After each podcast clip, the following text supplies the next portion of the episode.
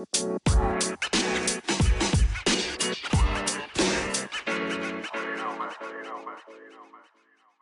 everybody, and welcome back to the Upside Swings NBA Draft Podcast, the podcast, of the highest ceiling. I'm your host, Bryce Hendricks, joined always by the great Stone Hansen, the wonderful Cooper Klein, and this is going to be our last, or maybe second to last, depending on how scheduling works out, um, podcast before we start doing some really deep dives. Uh, but we kind of wanted to do one last kind of fun, you know, pre deep dive episode where we you did a user mailbag and we're going to do a tail of the tape and all that fun stuff. So before we get too into it, Coop Stone, my friends, how you guys doing? Doing well. Um, just spent pretty much all day watching film. Um, which hopefully is what I'll be able to do for the majority of the time leading up to the actual draft. Um, I'm excited for the breakdowns that are coming up. Uh, and we should probably mention this at the top of the show.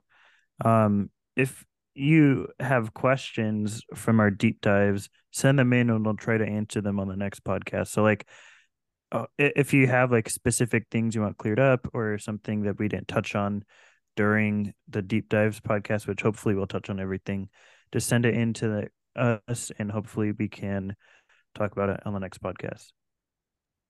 Yeah, yeah, absolutely. I actually think that that's a good reminder um, because I actually had someone uh, reach out, um, the great Mike Weisenberg, who is one of the best to ever do it. Uh, he reached out and we had a nice discussion about age in the draft because the last pod we did, I did a lot of talking about age, and you know, I called guys like Jarace Walker old and um and and stuff like that, and I definitely want to clear that up. Those guys are are not even particularly old for their class. They're about average for what you would expect from a high schooler.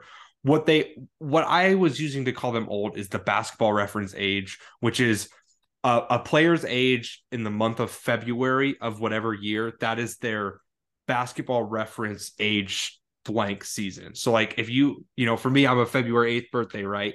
So uh, I, I think it's in the middle of February. So this season if I was playing in the NBA, would be my age 21 season.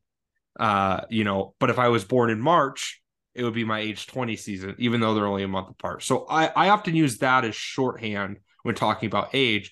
But but uh Weisenberg, uh, and again, he's great. Please go follow him. Uh, he does a lot of great stuff, especially in the Pacific Northwest, one of the foremost scouts in this area.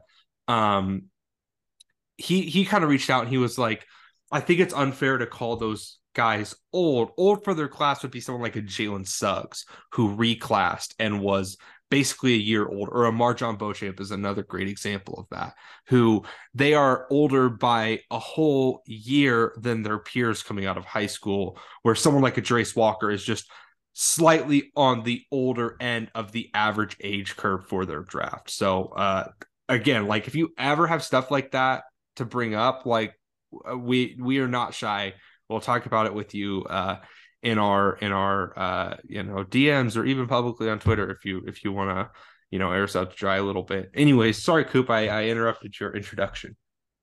No, I uh, was basically just gonna say yeah, G- DM us. Uh, you know, you can email us uh, at the the Upside Swings email account if you really, you know, if you feel the need to send a strongly worded email. Uh, yeah, hit us up on the timeline. Whatever, we'll all respond to you. Uh, you could hit us up on TikTok, anywhere you want. Hit us with questions. We can answer them on the pod for you wherever. Um, but yeah, I had a good day. Um, you know, watched a lot of games. Finally, um, had a just a nice day in to to watch some film, and you know, Cougars are the best team in the country. How can you not be happy today? They absolutely are, and the Cougars are also the best team in the Pac-12. Uh, no, I'm just kidding.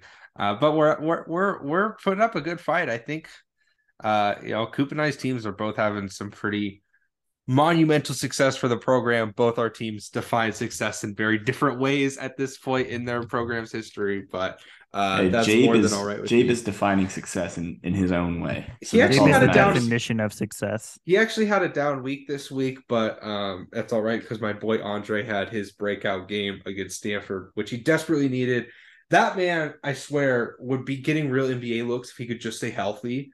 Uh, last year, he tweaked an ankle towards the end of the year, and that took his shooting number. Like he went on once he came back from that injury, he went on like a huge shooting slump, and dropped his number from like 43% on the year on good volume to like 38% on the year on good volume, which is still like a good number for a six eight guy, but it's like the difference between like, oh shit, and oh, okay, well, that's passable.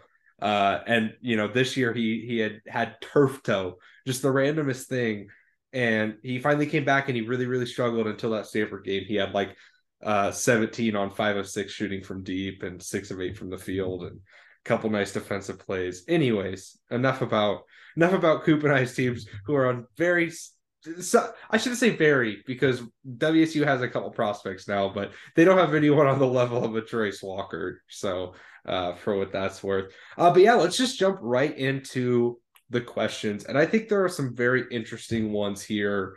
Uh, and we'll just go down the line, I think, answering your questions um, and and just kind of go from there. So this one is from the Great Prospecting NBA. He does great work. Uh, Tyler Wilson, go follow him. Uh, is there any specific role, archetype, skill you index for more than others, and if so, why?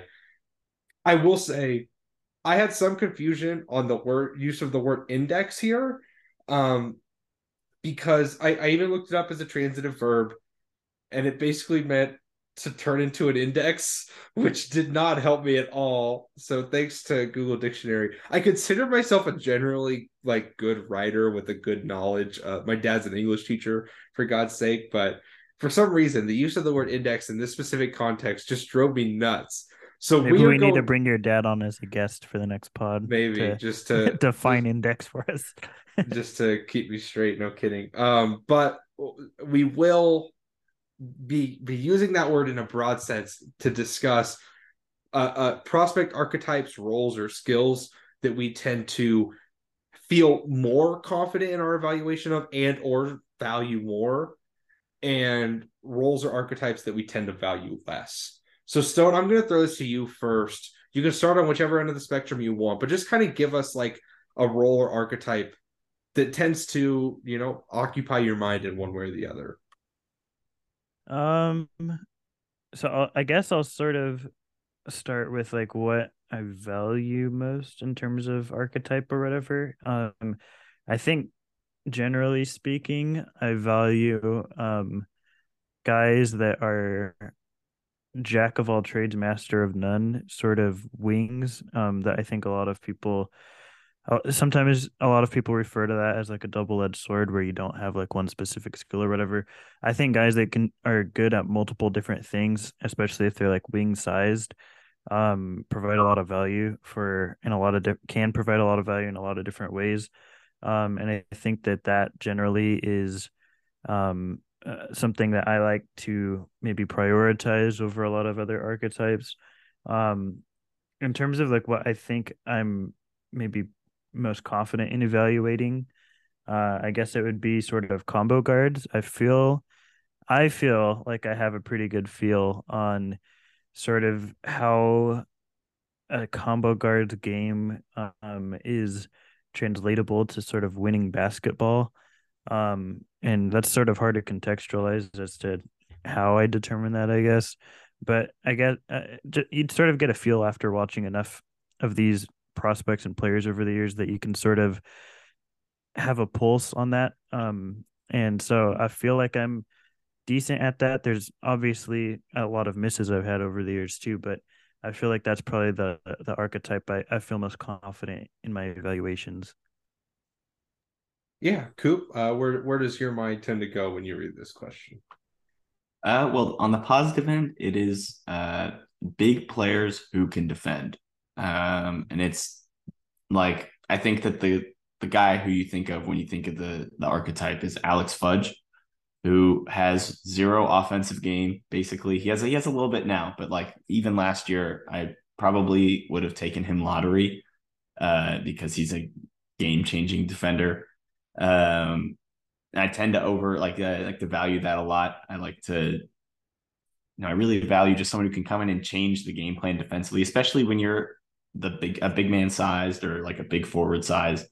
Um, and then you know we can find something for you to do on offense. That's kind of uh, my philosophy there. If you're big enough and good enough at defense, we'll find something for you to do, whether that's just dunking or rolling or whatever. Um, it's uh, it, that's an archetype I really love. an archetype I don't love. I don't want to steal Stone's answer here, uh, but I'll stay with so I'll stay with the big men, uh, and just slow-footed bigs in general. Uh, whether that's slow getting off the floor, slow moving at the level and laterally, um, just bigs who lumbering bigs is is the term I would use. Whether that's like a Mark Williams or you know like an Oscar Tshiebwe or uh, Drew Timme, just guys who can't move their feet. Uh, you know, I understand that there's like you know the, the change of pace big, but it's it's really hard for me to see somebody who can't explode off the floor to be a to to have a great role in the league unless their offensive game is really really developed. Yeah, I I, I obviously Coop and I I think we've we've made a habit of this. Um, are very similar basketball thinkers. I think. Uh, in terms of we definitely, you know, Coop said Coop put it as defense first, but I, I'd probably be even more broad and just point to like like uh, uh, supersized funky movers.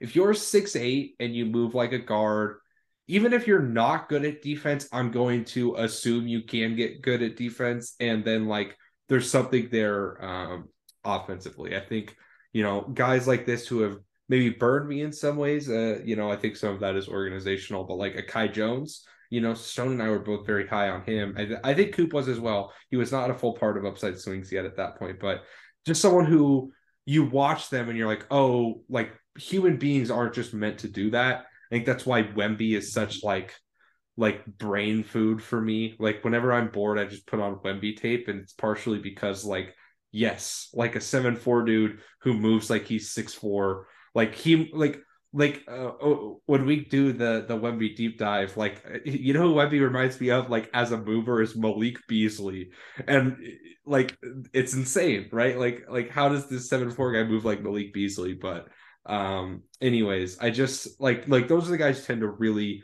do it for me, and, and I I tend to value those guys even to a maybe overvalue them extent. Um, as for uh, uh players I, I'm not even gonna say like I'm always lower on, but that I definitely struggle with is just bigs in general. I'm I'm still trying to understand like all the important defensive rotations that a big has to make.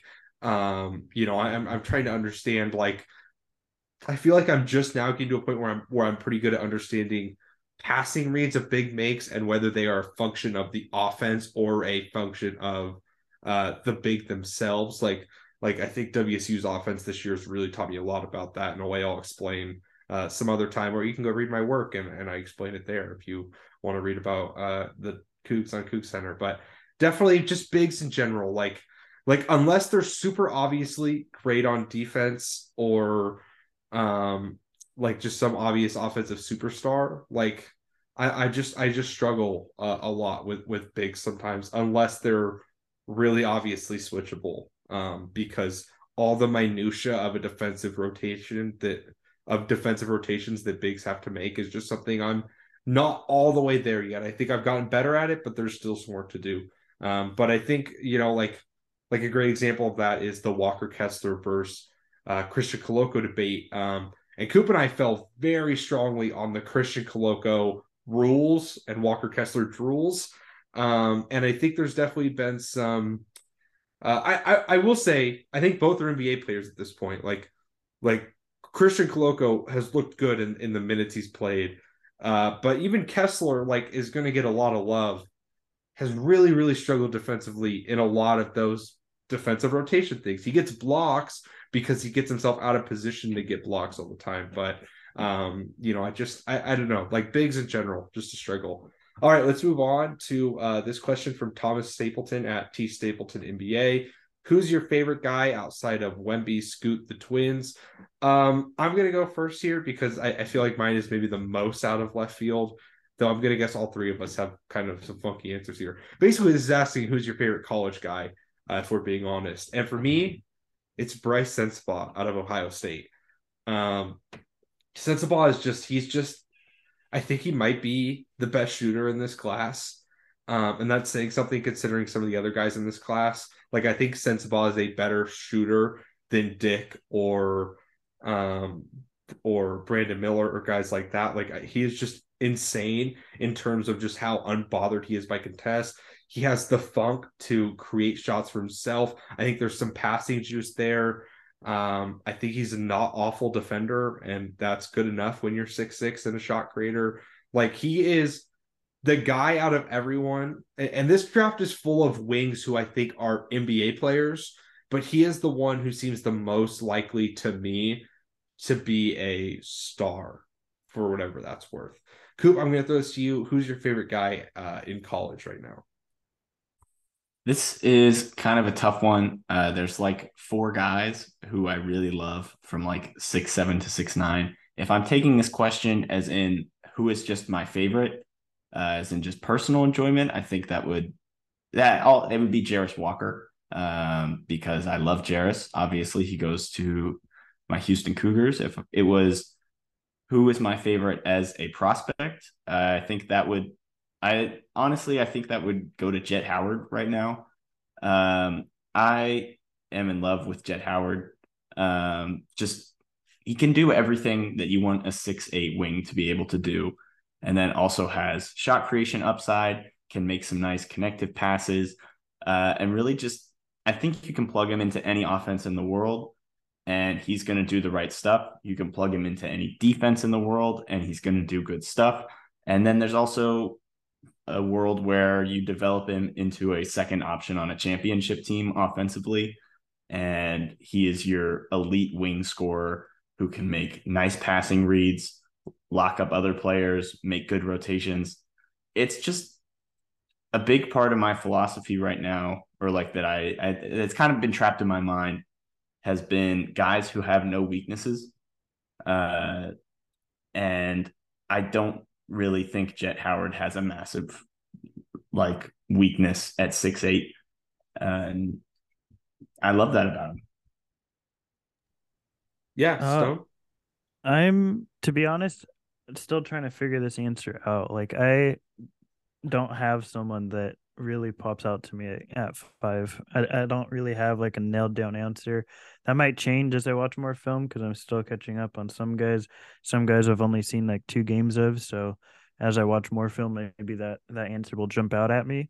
Um, but as of now, I don't, I don't really have like a definitive fifth prospect, and I've actually been thinking about this and, and trying to search for whoever that guy is, but just hasn't really come at me yet.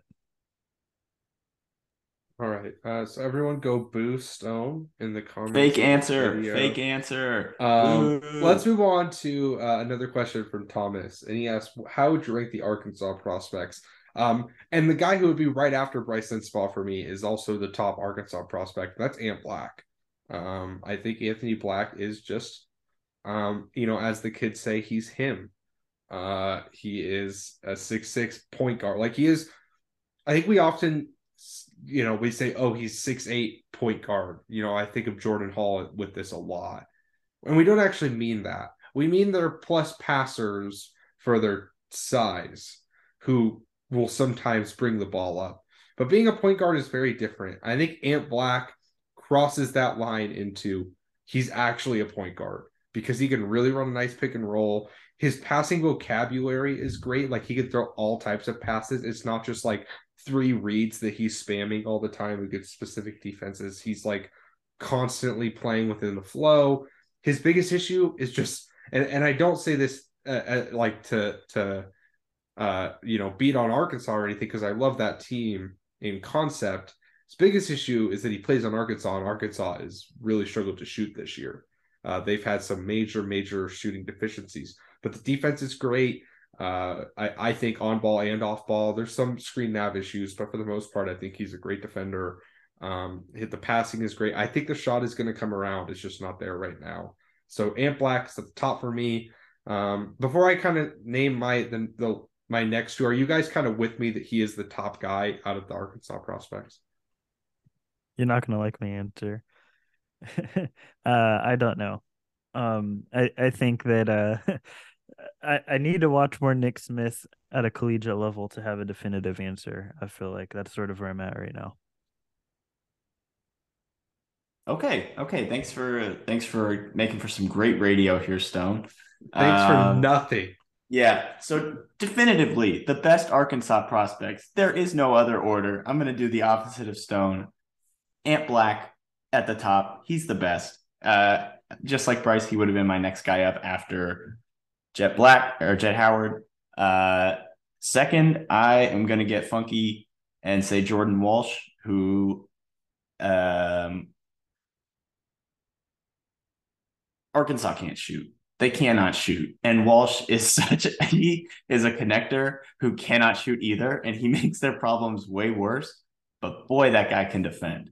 He is all over, so athletic, six seven, fun connector wing, uh, just so talented. And if that shot comes around, I mean, that guy's a 30 team starter. Um, and then Bryce, if you want to take your second, who's your who's your second guy?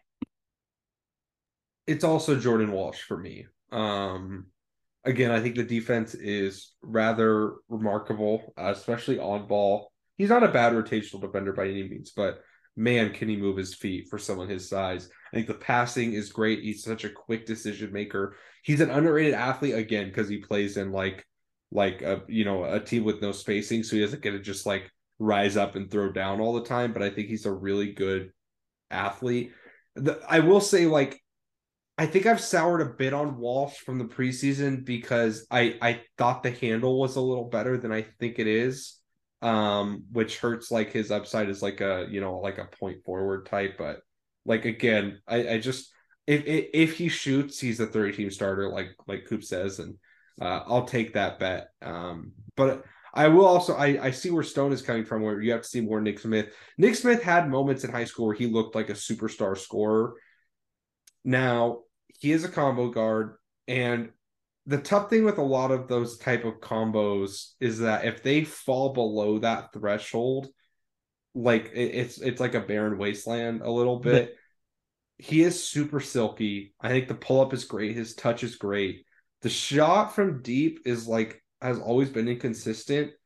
And i just i, I don't know. He, there's like some jordan clarkson there. Preseason he got some Shai Gilgeous-Alexander comps. I think he could absolutely he's probably still a lottery guy for me, and he could absolutely, you know, uh, uh, uh, jump above Jordan Walsh. I'd have those two like in a tier together right now, but that's how I would I would rank them currently. The difference I, for me between um uh Nick Smith and a lot of the sort of like highly touted combo guards um, is to me he seemed like a much more advanced passer than a lot of guys coming in. Um, but again, we haven't really been able to see that at the college level because he hasn't played yet. So um, I'd like to see that before I definitively say. But those two, Black and, and and Nick Smith, are sort of I guess for now at the top tier um, until I see more Nick Smith. Um, and then third, I would have Walsh, um, who I I still would I I still would probably take lottery. So that's like three Arkansas guys. I'd still probably have a, a lot of ranking on. Um, be, that and that just sort of shows how much I like Walsh. Walsh still. It's not really a knock on him. Um, but that that's probably my top three in terms of n- nobody at one one or two, and then Walsh at three. We'd be uh, remiss to not talk about Trevon Brazile here, um, who I adore. I uh, would maybe have him in, in, my lottery tier, which is um, a little bit dramatic. But he, I mean, Bryce talked about funky movers. I mean, Brazile's six nine, a, an absolutely absurd athlete, and also has some you know wing and guard skills. Um, it is just absurdly hard to find somebody like that, and and you know he was probably their best shooter for most of the year while he was healthy. Um, he's just kind of insane. Uh, you know, maybe probably, I, I, especially after the injury, I don't think he was going to get the the same love as the other three guys, but uh, definitely deserves to be in the conversation. Yeah, sadly, I'd be shocked if he's drafted this year at this point, but he's definitely fun. Um, all right, speaking of keeping that Jordan Walsh train going, Wolves culture, friend of the pod at Wolves underscore culture asks, who do you like more between Walsh and Phillips and why? Of course, he's talking about Julian Phillips from Tennessee. I'd say Walsh just because I think Walsh has like an elite skill in a way Phillips doesn't. I think Phillips is a good shooter, a good defender with good touch. The shot hasn't quite been there for Tennessee, um, but I think he will get there eventually. Uh, but I, I like when it comes down to it, Walsh is elite as an on-ball defender at his size, and I'm not sure Phillips is elite at anything. Uh, so that's kind of where I fall on that. Where where are you guys at? Yeah, I mean it's Walsh for me. Um, and I liked Phillips a fair amount in high school. Um, and I actually still like him a decent amount, just not nearly as much as Walsh. So it's it's Walsh fairly easily for me. Yeah, I'm, actually I'm surprised you didn't say uh, Phillips there, Stone. But uh, yeah, I I go Walsh. Uh, I mean, I just doted on him for about 45 minutes there, so uh, it shouldn't be hard to see why. But I adored uh, I adore Walsh. All right, let's move on to the, the next question from Wolves Culture, who he asked um, favorite non Whitmore prospects in the Big East. So I think my brain like automatically goes to the UConn guys um, because you know uh, they have they have just like a collection of like fringe prospects who just might um, be guys, you know, like an Andre Jackson, Donovan Clingan has been a really impressive freshman. Uh, Adama Sanogo, um, you know, all those guys have really popped um, in in certain ways. Uh, you know, I, I think Jordan Hawkins is potentially the best UConn prospect just because he's like an elite shooter.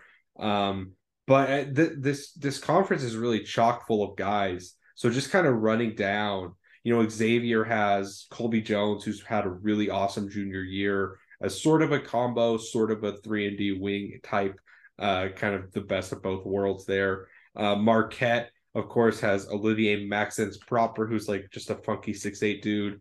Uh, they also have um, uh, Ogo East. I can't think of his name now. Um, I have not watched enough Marquette, obviously, for me to not know his name. Uh, but he he's he's kind of caught on on draft Twitter a little bit. Providence has who I would say is my favorite non-cam uh, prospect in this group, and that's Bryce Hopkins, who I adore. I think Bryce Hopkins is uh, super underrated, just a really funky forward. Creighton, of course, has Baylor Scheierman still. They have Arthur Kaluma and Ryan Kalkbrenner. Seton Hall is Kadary Richmond. Even a team like St. John's has David Jones, has Andre Curbelo.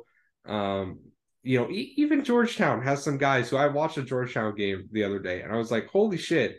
Like they have two guys who are really, really fun. Um, that I just, you know, I, I think the Big East is just it's a basketball conference, man, and they know it. There's a lot that, to love there. So uh, I've named a ton of guys. Stone, Coop, do you guys have a, a favorite you want to dote about?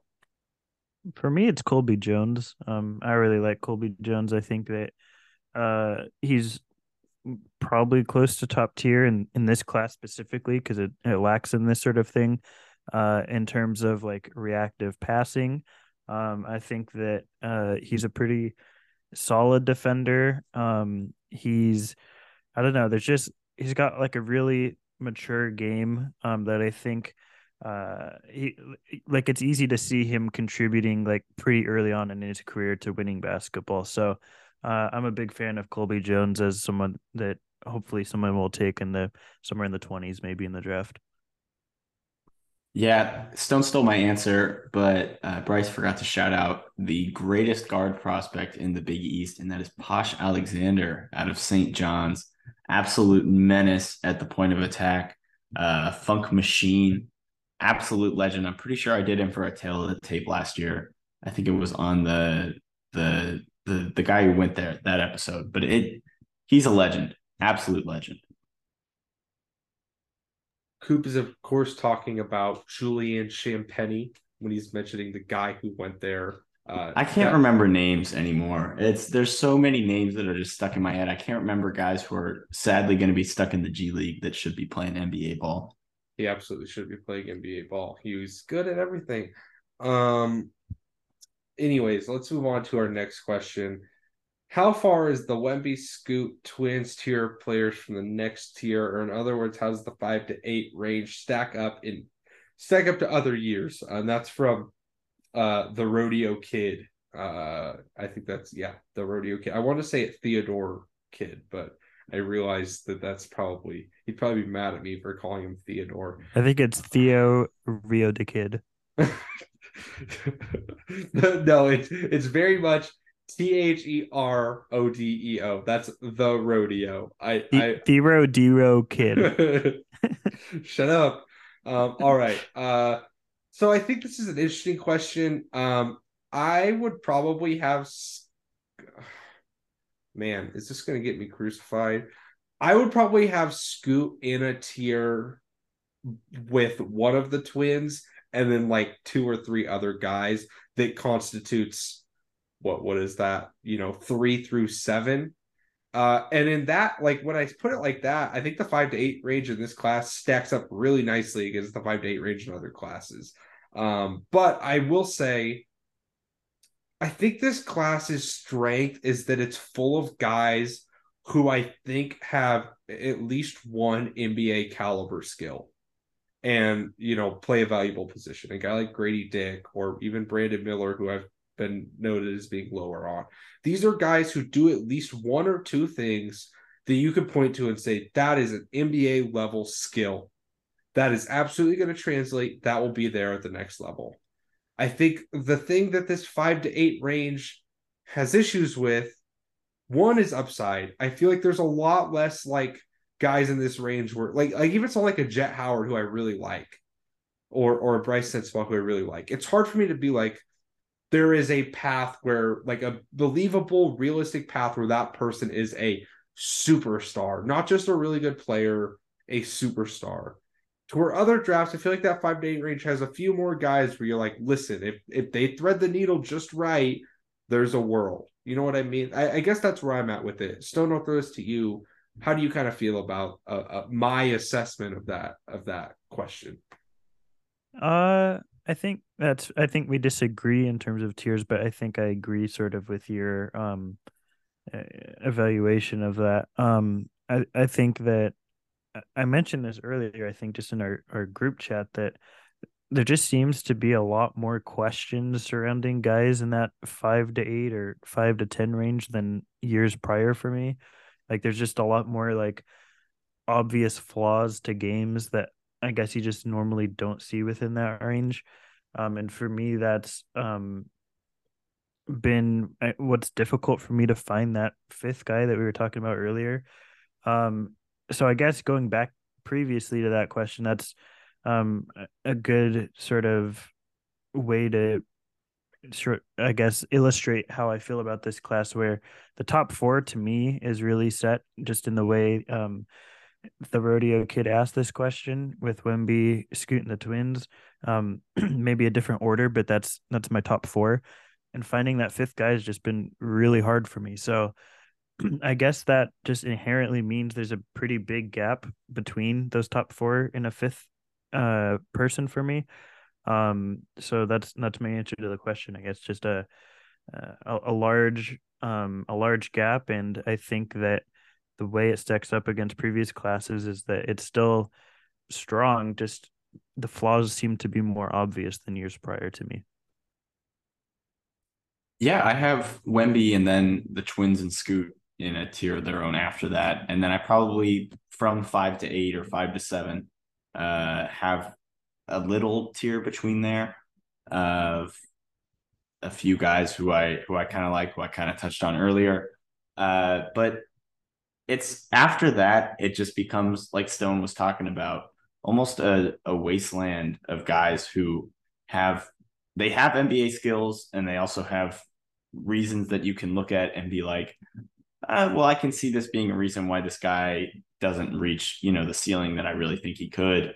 Uh, and there's just a lot more holes uh, in these guys after like seven, eight, nine but the strengths are just so strong that it's hard to, to like be out on them in any kind of way. There's just so there's just so many guys that have reasons like I don't know, it feels stronger but weaker in its own way.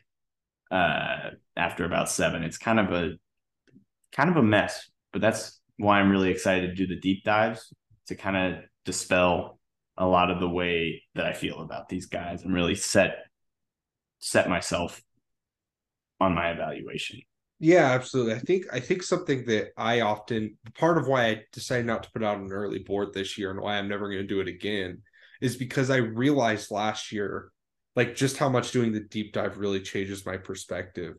Like cuz even like even when I'm watching a game for a person like I'm still like oh like I'm noticing other things. Like when we do our deep dives I am so locked in on just following that guy around the floor and and and it's just it's just a very different experience that gives me a very different opinion on a player. Um, so yeah, I, uh, I I'm definitely excited because I, I also think this draft is just going to be a very it's going to show your taste. It's going to show what you enjoy. You know, if you're a stats guy, you might lean more heavily towards um, certain box score statistics or um, you know like like age uh, progression numbers. If you're you know someone like Coop and I, you might lean more on uh like the size plus athleticism thing but uh, there's definitely like there's gonna there's there's enough of almost everything in this draft other than point guards where you are going to be able to show your taste in the sport um you're also going to be able to show if you're just a grifter who's following mock drafts because i think if your big board looks a lot like you know like the wasserman mock drafts this year specifically i think it's showing me that uh you're like like more than any other draft that, that you're just kind of being um lazy isn't the term I want to use, but unoriginal in some ways, uh, or or um, uh, potentially timid about your own evaluations.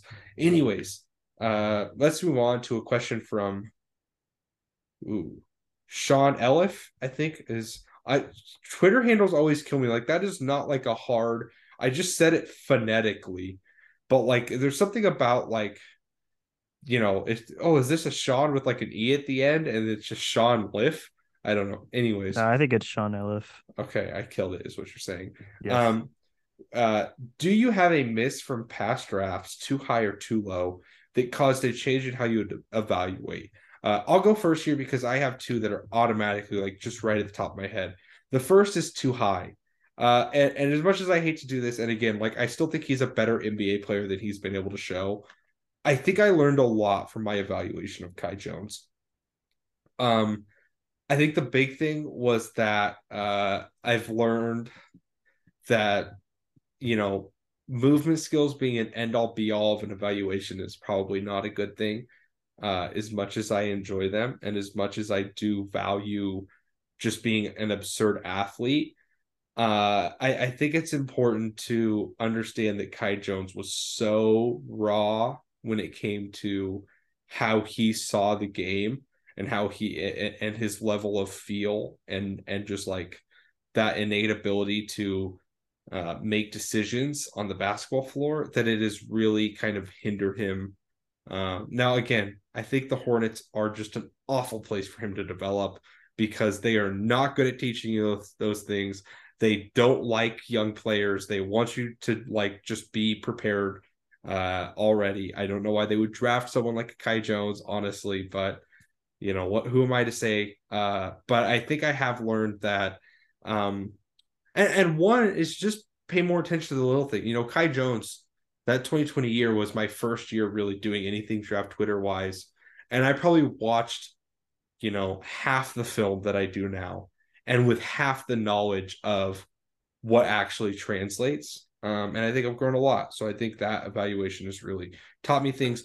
Uh, someone I was too low on, and I find this one interesting because it, it hasn't necessarily changed how I evaluate, but it does change how I discuss my evaluations. And that's Isaiah Stewart.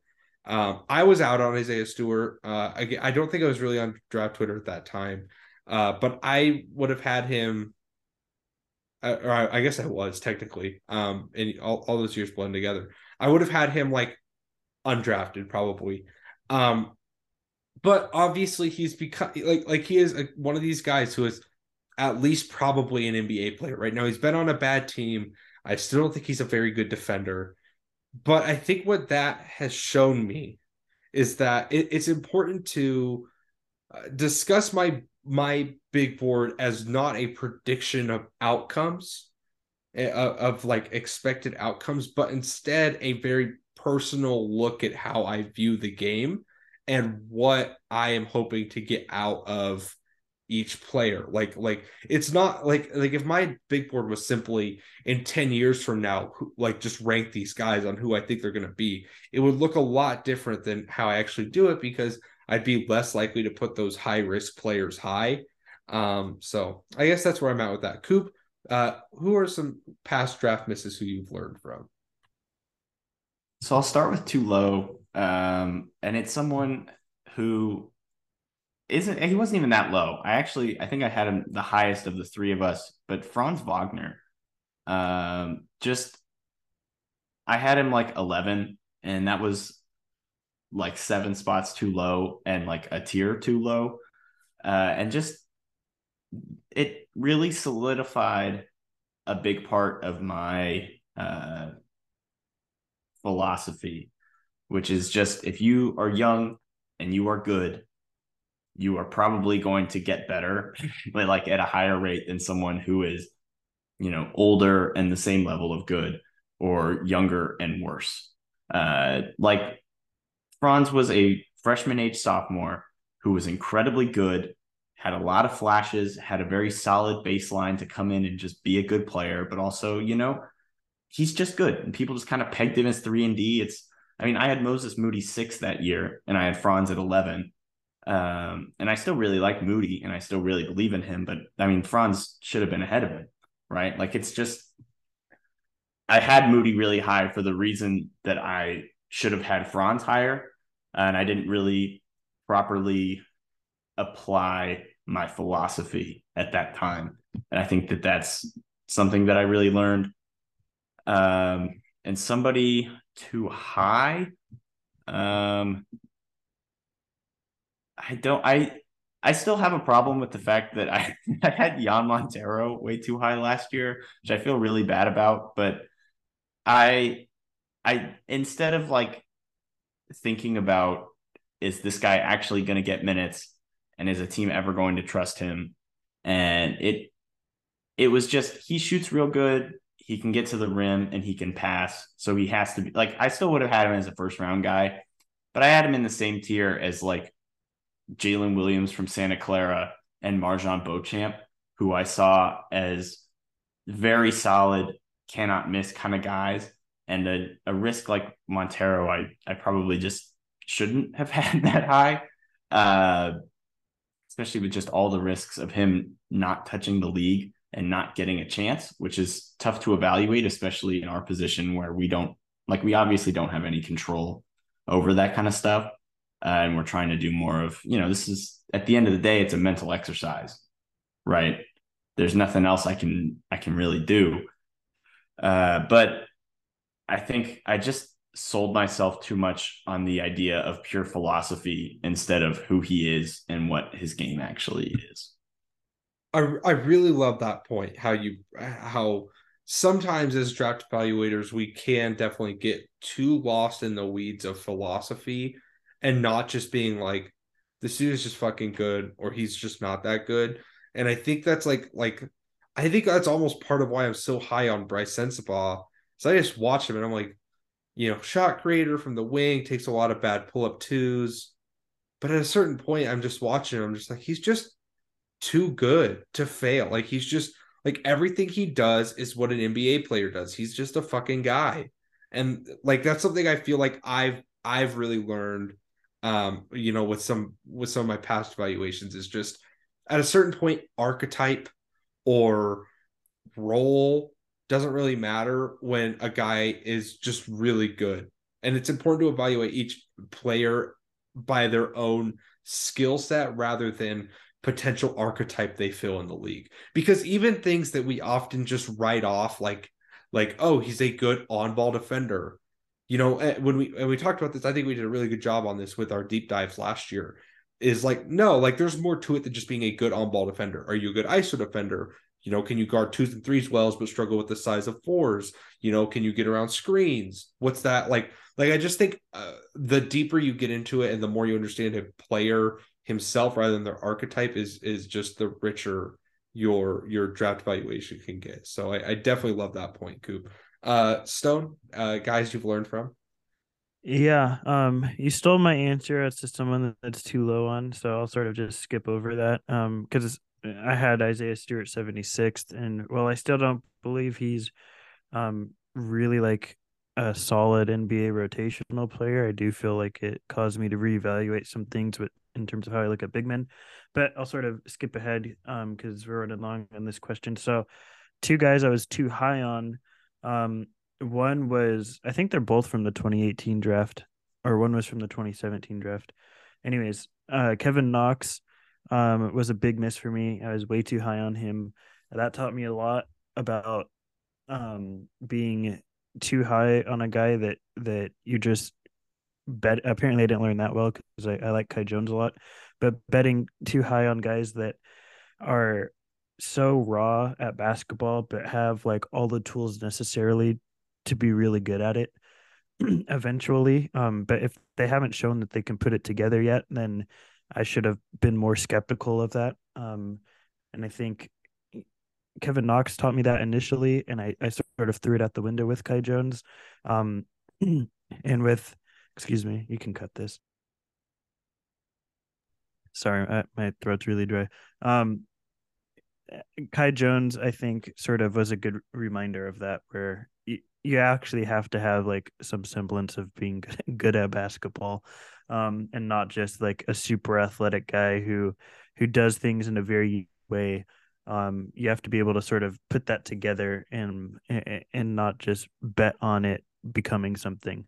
Um, the other guy i learned a lot from was uh, justin jackson the one from north carolina uh, i think he was 2017 um, he was a I, I thought he was just going to be like a really awesome shooter. Um, really just like a typical sort of three and D type guy. Um, and but uh, that taught me that I should have been more skeptical of guys that don't have a great track record of shooting, um, whose indicators outside of being a really good three point shooter just aren't necessarily there um in, in terms of track record and and like his free throw percentage wasn't all that high the year that he shot really well from three. So um, it sort of taught me to look more at even though one thing is really good, there there's sort of more to unpack there and more to the story. You should look at a track record more and be more skeptical if something all of a sudden comes out of nowhere as a good skill. If if there's no other indicators that that say that that skill is real, or there's nothing else that backs it up in terms of track record, then be a little bit more weary of of that being like a a definite thing that they're going to be good at in the NBA.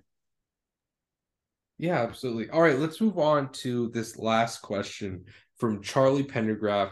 Who are the top five prospects by position and what tier do they fall into? Uh, would love to see how deep this draft is by position.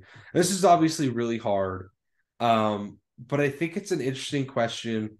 Uh, I'm gonna, I'm gonna, um, so I break players into four positions, um, and that's guard, wing, forward, center.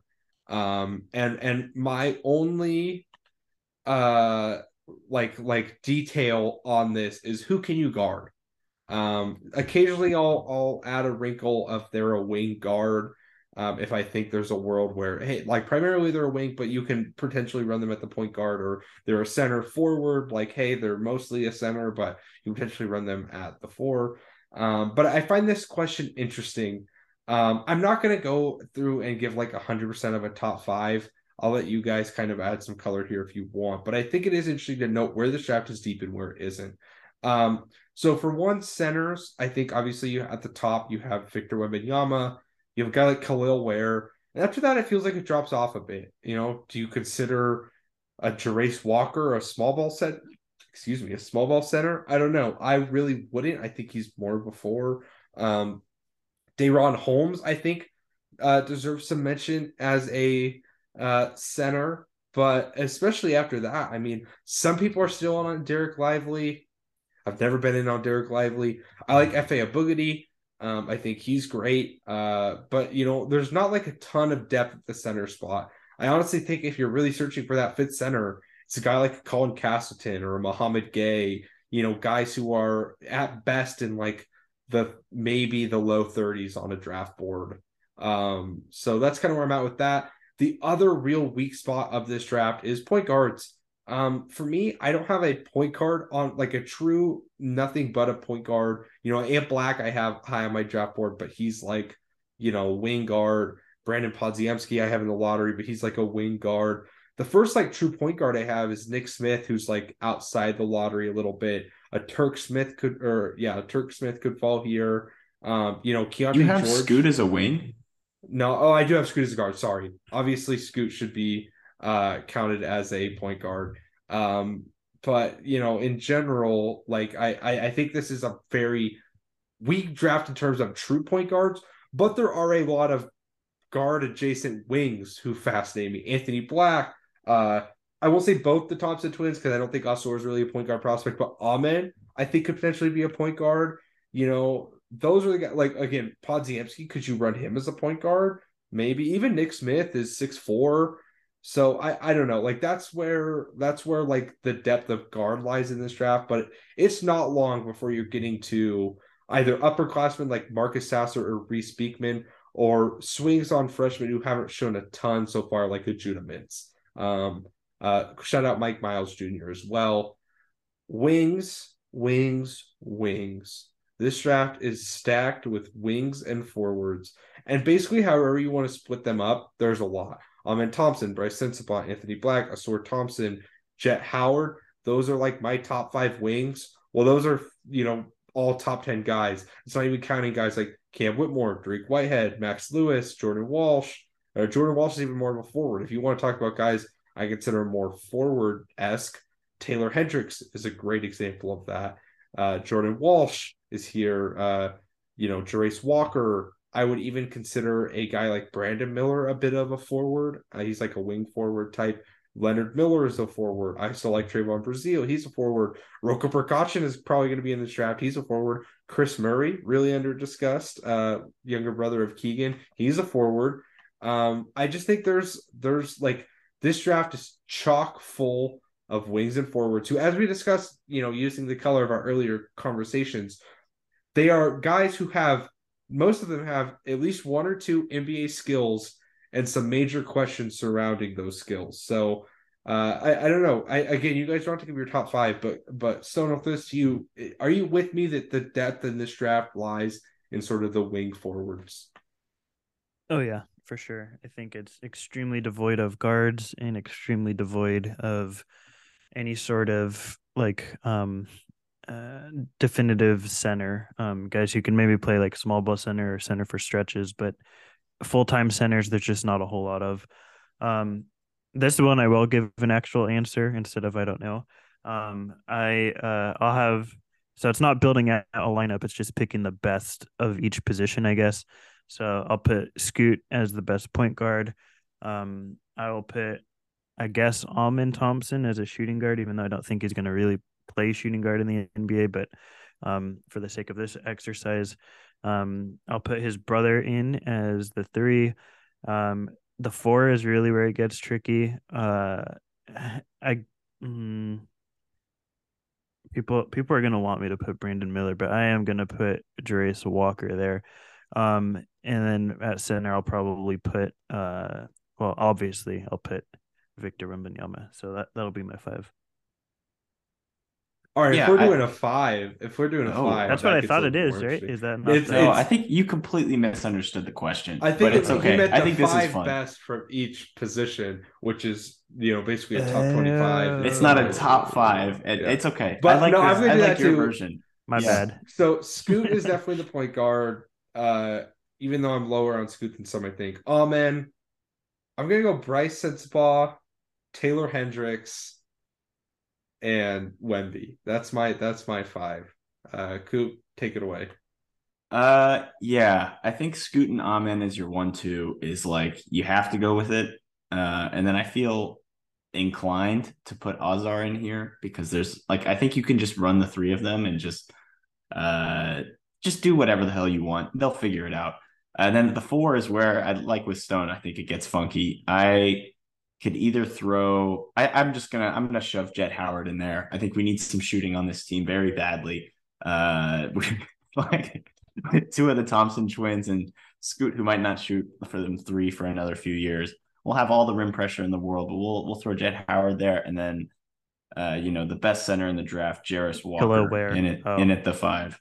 Uh, just kidding, Wembanyama. If you if you look at this question though, I think it can be interpreted both ways. So if you're listening to this, Charlie Pendergraph, please clarify because now I, I really want to know if I did this wrong. Uh, yeah. All right. I think that's about it. We were talking about me doing tail of the tape, but I'll be honest, I got to get to bed. I uh, I'm about to pass out. So uh, this has been great. Uh, again, we thank you guys so much for listening. And you know, I, I listen. I know we're not the biggest, uh, flashiest draft pod out there, but we hope we bring you really honest and uh, thought provoking commentary. That's really our our whole goal here. Uh, and we appreciate you guys listening and sending in questions and be ready for that first Wemby deep dive in T minus one week. Uh, for Coop at Alley underscore Oop underscore Coop for Stone at Report underscore Court. I'm at Bryce Hendrick 14. Make sure you give this a like, rating, review, all that fun stuff. Follow us on Twitter. Spinning Upside Swings to be a draft podcast. We hope we hit our ceiling. Thank you.